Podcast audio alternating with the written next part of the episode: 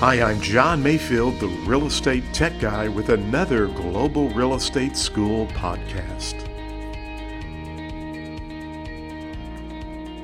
Welcome to the podcast. This is John Mayfield, the real estate tech guy, with episode 080.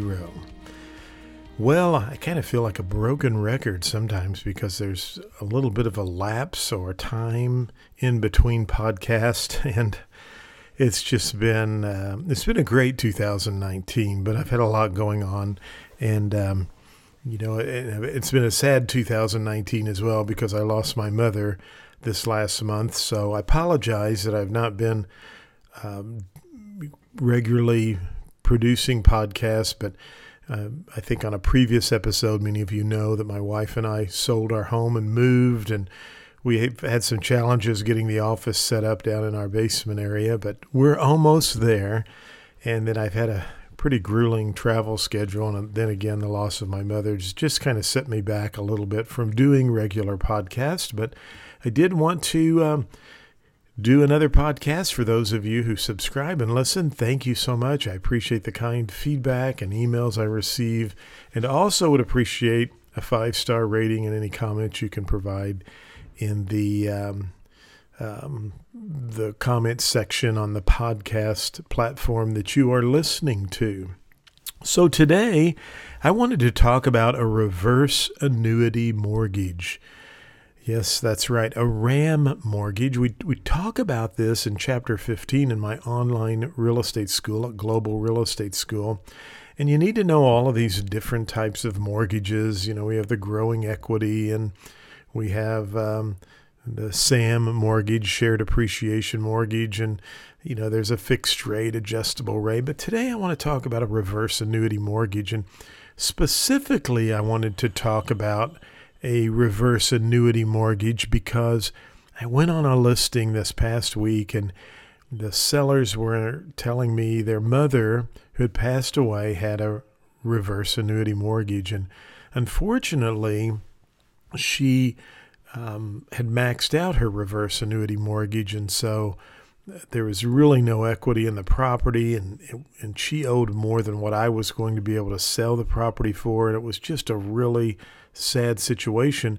And unfortunately, the children had no idea their mother had taken out this reverse annuity mortgage. And you see these on TV. I mean, I think Tom Selleck is one one of the celebrities who um, promotes, I, am thinking Tom Selleck, but uh, promotes the reverse annuity mortgages. And uh, and some other celebrities have as well, and they're good mortgages. I'm not I'm not throwing Tom Selleck or anyone under the bus who promotes the reverse annuity mortgages. They are good mortgages. However, they can put a senior in a situation where they might um, they might owe more against the property than what it's worth. And, and so the way a reverse annuity mortgage works is if you're a seller, and let's say you're a senior, because normally they're 65 years or older, you're a senior, and you want to pull the equity out of your home, you can go and apply for a reverse annuity mortgage, they will do an appraisal. So let's just say your home is worth $100,000, okay, just for simplicity's sake. And you owe nothing on it. You're 65 or older, and you're saying to yourself, I just can't make it on the the income that I'm receiving through Social Security or any other kind of retirement, and you just really would like to um, continue live in your home, continue a normal lifestyle. I'm not saying an extravagant lifestyle, but you know, you just can't make it on uh, your social security and your other pensions and sometimes people may not have any kind of benefits like that. And so with a reverse annuity mortgage, the lender if they appraise your home for a 100,000, they may loan you up to 80,000. The problem is, and so you would get monthly and monthly payments instead of making a payment to the bank. The bank sends you a monthly check, and then that, that interest is going to add on to that balance, and so forth and so on. But The problem I see with re- reverse annuity mortgages is that many lenders will loan more than what really the house is worth. And so in my situation, the lady was actually um, given notice that she was going to have to vacate her property. She had used up all her equity, and her children didn't know about this. And unfortunately, she passed away, or fortunately, um, before she was asked to terminate or vacate the premises. So, you know, it's a really sad, terrible situation. And and unfortunately, reverse annuity mortgages mortgages can seem very attractive to seniors who maybe don't want to go to the bank, a local bank, or don't want to ask their children. And they see this on TV, they make a phone call, and the next thing you know, they they are getting a monthly check, which is great.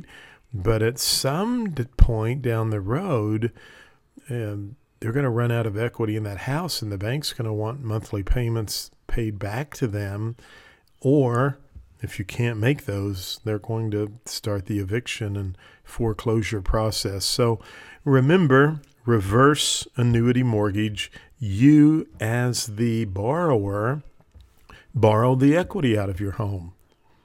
And you can usually have to be 65 years or older, and you can uh, sometimes get yourself in some really bad situations. Now, I'm not saying reverse annuity mortgages are bad or wrong. I'm just saying um, we need to have conversations with our loved ones who might be senior adults and warn them of the dangers and pitfalls, but also make sure that you don't pull equity out that would um, put you in a situation where you couldn't sell your home for what it's worth.